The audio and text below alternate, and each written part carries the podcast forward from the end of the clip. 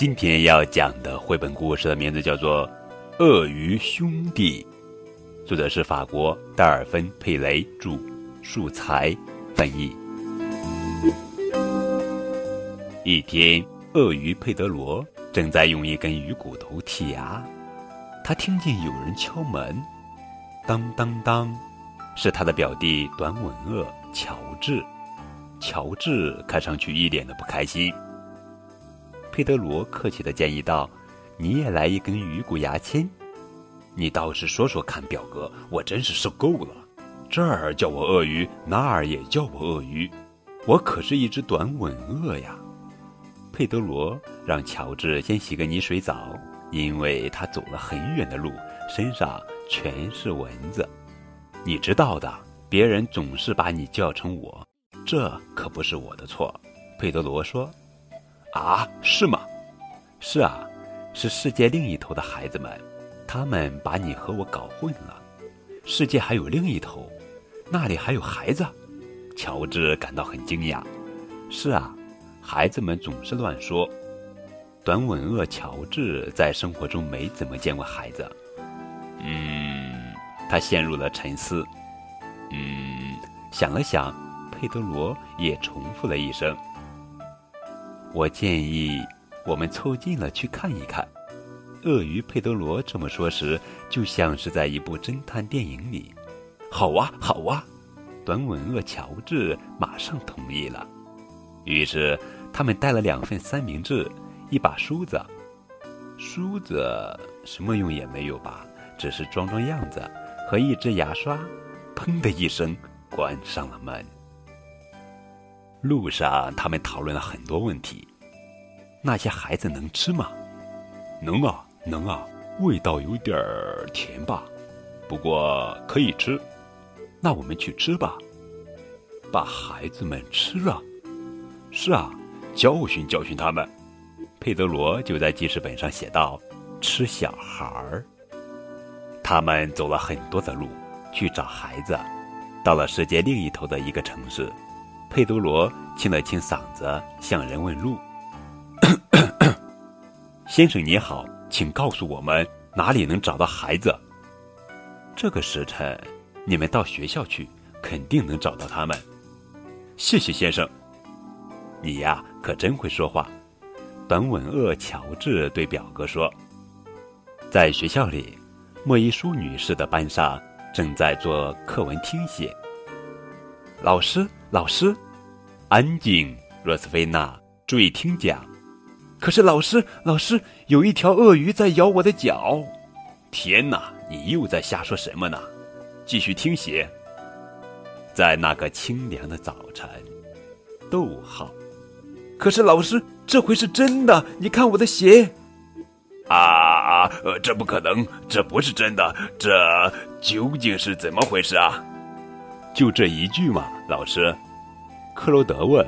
他特别想在这次的听写中得个优秀。就在女老师尖叫的时候，若斯菲娜飞起一拳打向正咬他脚的家伙，是乔治。他头一个决定尝一尝小孩的味道。咚，砰，咚，啪！佩多罗小心翼翼躲在柜子后面。他觉得若斯菲娜太不好对付了。他哪里知道？这个小姑娘可是柔道成代段位。天哪，你真棒，若斯菲娜！女老师不再像汽车警报那样尖叫了，她一副惊恐的样子，眼睛眯起来，嘴张得圆圆的。瞧啊，孩子们，一条鳄鳄鳄鱼！这时，一个细弱的声音从教室后面传来。哦，不不不不对，这是短吻鳄，躲在柜子后面的才是鳄鱼。只有泰迪奥尔穿过走道，捧着一本厚厚的自然科学大书，那是瑞塔奶奶送给他的生日礼物。这一回，女老师啥也没说。那个尖细的声音继续说：“是的，因为鳄鱼可以这样去辨认，他把嘴闭上时，下排第四颗牙会呲出来。”佩德罗赶紧站直了身子，想给大家示范一下。乔治呢，趴在地上动不了了。全班同学都被关于鳄鱼和短吻鳄的这一番话吸引了。他们说，如果在学校每天都能这样学东西，那可太棒了。就算是班上近视最厉害的奥黛雷，也瞧见了这两条大扁豆。佩德罗还展示了带扑的脚掌、脊背皮肤上的鳞块，还有自动闭合的鼻孔。孩子们超级喜欢乔治那黑奶油般的眼珠子。他们把乔治带到医务室，给他绑上了一条漂亮的绷带。若斯菲娜还道了歉。学校里，老师们为鳄鱼和短吻鳄组织了一个热热闹闹的活动周。生产绿色包装纸的工厂可迎来了好日子。但是，鳄鱼佩德罗和短吻鳄乔治得回去了，他俩都有很多事要做。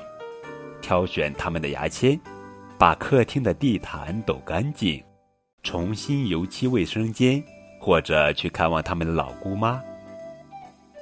学校送给他俩一人一辆滑板车，好滑着回去。旅途一路顺利，除了一只小苍蝇撞进了乔治的眼睛里。佩德罗高高兴兴地回到了家，他洗了个泥水澡。晚上睡觉的时候。他还在琢磨人类嘴里那些方方的牙齿。隔了几天，佩德罗收到了一封真诚的来信：“亲爱的佩德罗，亲爱的乔治，谢谢你们来到我们学校，真是太棒了。我希望你们一切都好。幸亏你们，妈妈给我买了一双崭新的高帮皮鞋，因为乔治把我的左脚的鞋子啃坏了。现在我们班就数我的皮鞋最漂亮。”贝蒂都嫉妒了。现在多亏你们，大家都知道鳄鱼和凯门鳄之间的区别了。亲吻你们，罗斯菲娜。另外，一周前我给乔治写了同样的信，但他没有回复我。我会不会写错了地址？哎呀，佩德罗自言自语：“我预感我的清静日子要到头了。天这么晚了，谁？”会来敲门呢？当然是表弟乔治了。他看起来又是一脸的郁闷。好了，宝贝，这就是今天的绘本故事《鳄鱼兄弟》。